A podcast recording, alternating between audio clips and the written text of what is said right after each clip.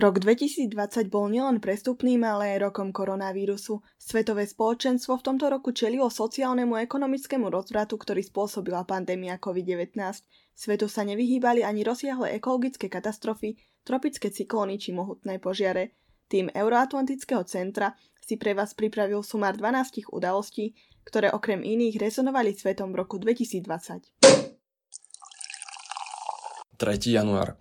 Americká armáda zabila Kásema Soleimaniho. Kasim Soleimani bol veliteľ iránskych elitných jednotiek Quds a patril medzi najmocnejších mužov Iránu. Kým iránsky režim ho považoval za bezmala národného hrdinu, tak ho Spojené štáty vinili z terorizmu a smrti mnohých amerických občanov. Už ako veliteľ jednotiek Quds viedol Soleimani po teroristických útokoch, ktoré boli 11. septembra 2001, s Američanmi rokovania o postupe proti Al-Kaide a Talibanu ktoré sa nachádzali v Afganistane. Keď však americká a britská armáda v roku 2003 vstúpila do Iraku, proti nim organizovať iracké milície. Tým sa začal americko-iránsky zápas o vplyv nad Irakom, ktorý sa práve Soleimanimu stal osudným. Čo sa stalo v noci na piatok 3.1. bolo to, že USA zautočili dvoma raketami na iracké letisko v Bagdade, kde sa práve vtedy Qasem Soleimani nachádzal. Ich cieľom bol konvoj automobilov, ktorý ho prepravoval. Qasem Soleimani na mieste zomrel. K identifikácii slúžil, poslúžil jeho prsteň. 5. február 45. prezident Spojených štátov amerických ustal impeachment. Americký senát 5. februára uznal prezidenta Donalda Trumpa za nevinného v oboch bodoch ústavnej žaloby, čím skončil proces impeachmentu iniciovaný snemovňou reprezentantov. Trump bol okrem iného obvinený z toho, že sa snažil zadržiavaním schválenej vojenskej pomoci prinútiť Ukrajinu, aby trestne stíhala syna Joea Bidena. Senátori najprv pomerom 52 ku 48 hlasom rozhodli, že Trump je nevinný v prvom bode žaloby, ktorý sa týkal možného zneužitia právomocí.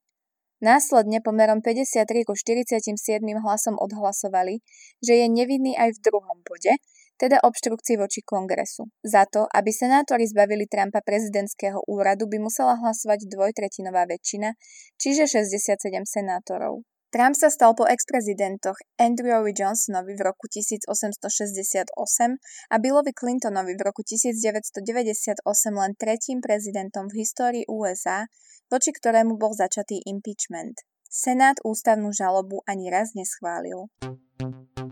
27. marec Severné Macedónsko a aliancia NATO. V marci v roku 2020 sa stalo členom NATO ďalšia z balkánskych krajín, a to konkrétne Severné Macedónsko. Prezident Stevo Pendarovsky povedal, že hoci sa jeho krajina vinou aktuálnej situácie spôsobenej koronavírusom nemôže radovať z tejto udalosti tak, ako by mala, tak ide aj tak o historický úspech. Severné Macedónsko sa o vstup do tejto organizácie pokúšal dlhé roky avšak spory so susedným Gréckom mu v tejto udalosti bránili. Krajina sa totiž až do minulého roka nazývala Macedónsko, čiže rovnako ako susedná grécka provincia. Až na základe dohody s Gréckom z roku 2017 sa názov Macedónsko zmenilo na Severné Macedónsko. Grécko hneď na to prestalo blokovať vstup tejto krajiny do západných inštitúcií a ako prvé z členských štátov NATO ratifikovali vstup Severného Macedónska do aliancie. 17. apríl Mianmarsko prepustilo takmer 25 tisíc väzňov. Viac než štvrtine väzňov bola pri príležitosti aprílových oslav Nového roka udelená amnestia. Napriek tomu, že Mianmarsko udeluje novoročné amnestie pravidelne, tento rok išlo o najväčšiu hromadnú milosť za posledné roky, uviedla Mianmarská prezidentská kancelária. Prezident Win Mint uviedol, že 24 896 ľudí uväznených po celej krajine vrátane 87 cudzincov, bolo prepustených bezpodmienečne z dôvodu potešenia občanov Mianmarska a po zohľadnení humanitárnych záujmov. Vo vyhlásení prezidenta sa neuvádzalo, či masívne prepustenie súviselo s nebezpečenstvom nakazenia sa koronavírusom. V preťaženom mianmarskom väzenskom systéme je viac ako 92 tisíc ľudí, pričom niektoré väzenia pracujú s dvojnásobnou alebo trojnásobnou kapacitou. Nebolo uvedené, či medzi prepustenými boli aj politickí väzni. Podľa Mianmarského združenia pre pomoc politickým väzňom bolo v čase udelenia milosti vo výkone trestu 92 politických väzňov a ďalších 124 vo väzbe čakalo na súdny proces. Vláda uviedla, že ich považuje skôr za porušovateľov zákona ako za politických väzňov. Francúzska polícia zatkla 16. mája pri Paríži najhľadanejšieho rvandiana na svete, Feliciena Kabugu. Ide o muža podozrivého z finančného podporovania genocídy v Rwande z roku 1994. Počas stodňového krvi prelievania prišlo o život viac ako 800 tisíc ľudí. Kabuga mal konkrétne financovať rvánske milície Hutuov, nazývané tiež Interhamve, ktoré masakrovali príslušníkov kmeňa Tuciov, ale aj umiernených Hutuov, ktorí sa takémuto konaniu postavili na odpor. Felicien Kabuga je sám príslušníkom kmeňa Hutu. O jeho zadržaní ako prvé informovalo francúzske ministerstvo spravodlivosti. Teraz 85-ročný Kabuga bol na úteku 26 rokov. Spojené štáty za jeho dolepenie vypísali odmenu 5 miliónov dolárov. Pod falošnou identitou žil v severozápadnej časti metropolitnej oblasti Paríža spoločne s jeho deťmi. Okrem Francúzska sa údajne beztrestne zdržiaval aj v Nemecku, Belgicku, Konžskej demokratickej republike, Kenii či Švajčiarsku. Polícia tiež počase uviedla, že používal 28 rôznych aliasov, ako aj falošné pasy. Kabugu predviedli predsud v Paríži a následne odovzdali Medzinárodnému súdnemu dvoru v Hágu. Ten prevzal agendu Medzinárodného trestného tribunálu pre zločiny páchané v Rwande, ktorý svoju činnosť ukončil v roku 2015. Kabuga bol z genocídy a ďalších zločinov obžalovaný ešte v roku 1997 týmto trestným tribunálom pôsobiacim v Aruši v Tanzánii. Rusko-české vzťahy Rok 2020 bol aj rokom zhoršujúcich sa rusko-českých vzťahov.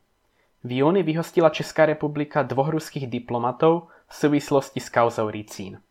Podľa premiéra Andreja Babiša kauza vznikla ako dôsledok vnútorného boja na zastupiteľskom úrade Ruskej federácie v Prahe, keď jeden z jej zamestnancov cieľene informoval Bezpečnostnú informačnú službu o útoku jedom voči českým politikom. Na základe toho bola trom komunálnym politikom poskytnutá policajná ochrana. Tých Moskva kritizovala pre premenovanie námestia, kde sídli ruská ambasáda na námestie Borisa Nemcova, zavraždeného opozičného politika. Ďalšími dôvodmi bolo odstránenie sochy sovietského maršála Koneva a vznik pamätníka protisovietským vlasovcom, ktorí v roku 1945 oslobodzovali Prahu. Vyhostenie diplomatov označila ruská strana za nepriateľský krok a vykonštruovanú provokáciu a rovnako vyhostila dve osoby. Jednu na úrovni diplomatického pracovníka a druhú z radou technického personálu. 12. júl, druhé kolo prezidentských volieb v Polsku. V júli tohto roku sme boli svetkami druhého kola prezidentských volieb v Polsku, ktoré prispeli k ešte väčšiemu rozdeleniu polskej spoločnosti. Prvé kolo sa uskutočnilo koncom júna a jeho víťazom bol vtedy uradujúci polský prezident Andrzej Duda, ktorý získal 43,5% hlasov voličov. Jeho súperom v druhom kole sa stal primátor Varšavy Rafal Třaškovský, ktorý v prvom kole skončil na druhom mieste s 30,46% hlasov. Andreja Dudu podporovala vládna národno-konzervatívna strana Právo i spravodlivosť a podporu medzi voličmi mal najmä v menších mestách a vidieckých oblastiach na východe a juhovýchode krajiny – Prípadné víťazstvo Dudu v druhom kole by zabezpečilo vládnúcej strane právo i spravodlivosť na čele s Jaroslavom Kačinským upevnenie moci aspoň do roku 2023. Podpora proeurópsky orientovaného Rafala Traškovského bola najmä vo veľkých mestách. V nedelu 12. júla sa uskutočnilo v Polsku druhé kolo prezidentských volieb. Už prieskumy ukazovali, že víťazstvo nového prezidenta bude veľmi tesné a tak sa aj stalo. Volebná účasť bola druhá najvyššia od pádu komunistického režimu v Polsku v roku 1989. So ziskom 51,03% platných volických hlasov sa víťazom druhého kola stal úradujúci polský prezident Andrzej Duda. Dudov oponent Třaškovský získal 48,97% platných volických hlasov. Víťazstvo Andreja Dudu, ako sa očakávalo, upevnilo postavenie vládnúcej strany Právo i spravodlivosť ale podľa viacerých analytikov tak začalo pomalé odkláňanie sa Polska od Európskej únie a jej hodnot. 4. augusta svet obletela správa o masívnom výbuchu v prístave v libanonskej metropole Bejrút. Explózia a následná tlaková vlna si vyžiadala 190 obetí, vyše 6 tisíc zranených a rozsiahlé materiálne škody. Podľa veliteľa vnútorných bezpečnostných síl Imada Osmana explózia nastala v skladových priestoroch, kde uchovávali vysoko výbušné látky. Hassan Dijab, v čase výbuchu zastávajúci funkciu premiéra, vyhlásil, že vybuchlo 2750 tón dusičnanu amónneho.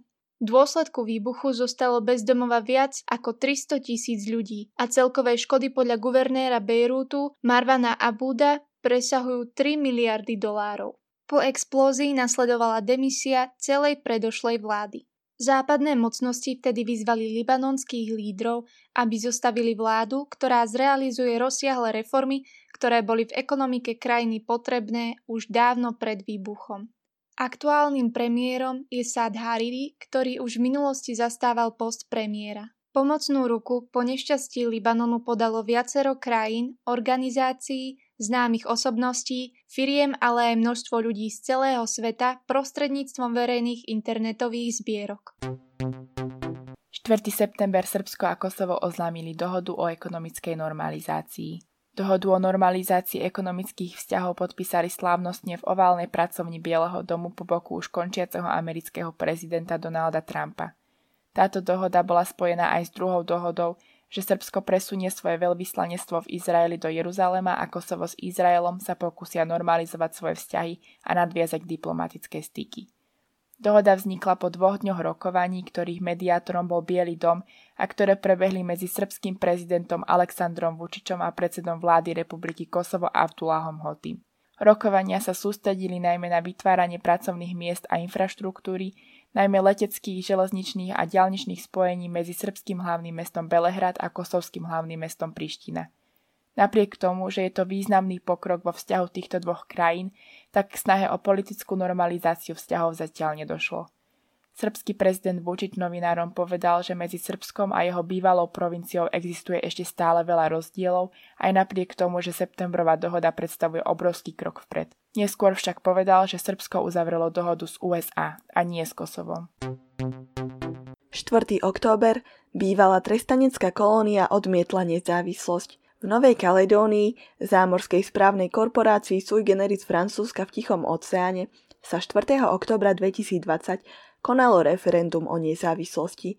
Podľa podmienok dohody z Numea, hlavnom a najväčšom meste Novej Kaledónie z roku 1998, sa Francúzsko zaviazalo udeliť Novej Kaledónii a jej pôvodným obyvateľom Kanakom väčšiu politickú moc v priebehu 20-ročného obdobia, po ktorom budú mať Noví Kaledónčania povolené až tri referenda o svojej nezávislosti prvé v roku 2018, potom ďalšie dva v rokoch 2020 a 2022, ak tie predchádzajúce neviedli k nezávislosti, ale aspoň tretina členov kongresu hlasovala za ďalšie.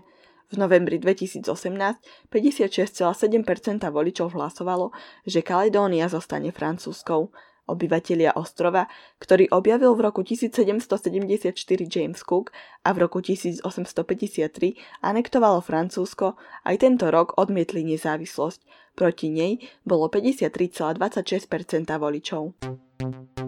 3. novembra sa v Spojených štátoch konali prezidentské voľby, ktorých zvíťazil kandidát demokratickej strany Joe Biden. Porazil tak doterajšiu hlavu štátu Donalda Trumpa a stane sa po inaugurácii 20. januára 46. prezidentom USA. Post viceprezidentky obsadí Kamala Harris ako vôbec prvá žena. Biden si zabezpečil víťazstvo vďaka triumfom v kľúčových štátoch v Michigane, Wisconsine, Georgii, no najmä v Pensylvánii, ktorej zisk spečatil jeho výhru. Zbor voliteľov 14. decembra definitívne zvolil Joea Bidena pomerom 306 ku 232 hlasov. Výsledky ešte podliehajú ratifikácii kongresom, ktorý zasadne 6. januára. Účasť vo voľbách bola najvyššia za posledných 100 rokov. 66,7%. Biden sa stal prvým prezidentským kandidátom, ktorý prekonal hranicu 80 miliónov hlasov a vo veku 78 rokov sa stane najstarším americkým prezidentom. Od referenda, v ktorom Briti rozhodujú o odchode z Európskej únie, ubehlo už viac než 4,5 roka. Aj keď Británia oficiálne opustila Európsku úniu 31. januára 2020, až do posledných dní nebolo nikomu jasné, aké budú konsekvencie tohto kroku. Ak by obe strany nedospeli k dohode o voľnom obchode do posledného dňa tohto roku, teda do 31. decembra, kedy končí prechodné obdobie, počas ktorého sa v Spojenom kráľovstve naďalej uplatňovalo právo Európskej únie a v oblasti cieľ a daní sa nič nemenilo, museli by obchodovať podľa pravidiel stanovených globálnym orgánom, čiže Svetovou obchodnou organizáciou, čo by viedlo k uvalení daní na tovar aj služby. Avšak na Vianoce 24.12. obletela svet správa, v ktorej britská vláda oznámila, že len týždeň do definitívneho ukončenia prechodného obdobia po Brexite je dohoda hotová. Vyjednávacím tímom Európskej únie a Spojeného kráľovstva sa po náročných rokovaniach podarilo dosiahnuť dohodu o usporiadaní budúcich vzťahov. Dohoda obsahuje nové spoločenské pravidlá týkajúce sa spoločenského života, práce a obchodovania Spojeného kráľovstva a Európskej únie. Najdôležitejšou časťou dohody je, že sa obe strany dohodli na neuvaľovaní taríf a množstevných kvót pri pohybe tovaru cez hranice. Dohoda tak predstavuje pevný základ na zachovanie dlhodobého partnerstva a spolupráce. Spojené kráľovstvo avšak opúšťa ekosystém Európskej únie, odchádza z celnej únie a jednotného trhu. Od 1. januára 2021 tak dochádza k zmenám vo vzťahu k občanom a podnikateľom. Ak by som to mala zhrnúť jednou vetou, po náročnom roku 2020 sa určite obom stranám uľavilo, že došlo k dohode. Ale obyvateľia a podniky nemajú priveľa času na to, aby sa pripravili na zmeny začínajúce 1. januára. Pandemický rok 2020 zmenil svet a ukázal, ako málo vieme ovplyvniť beh udalostí. Zaželajme si, aby bol rok 2021 lepším, úspešnejším a priniesol svetu nielen víťazstvo nad koronavírusom.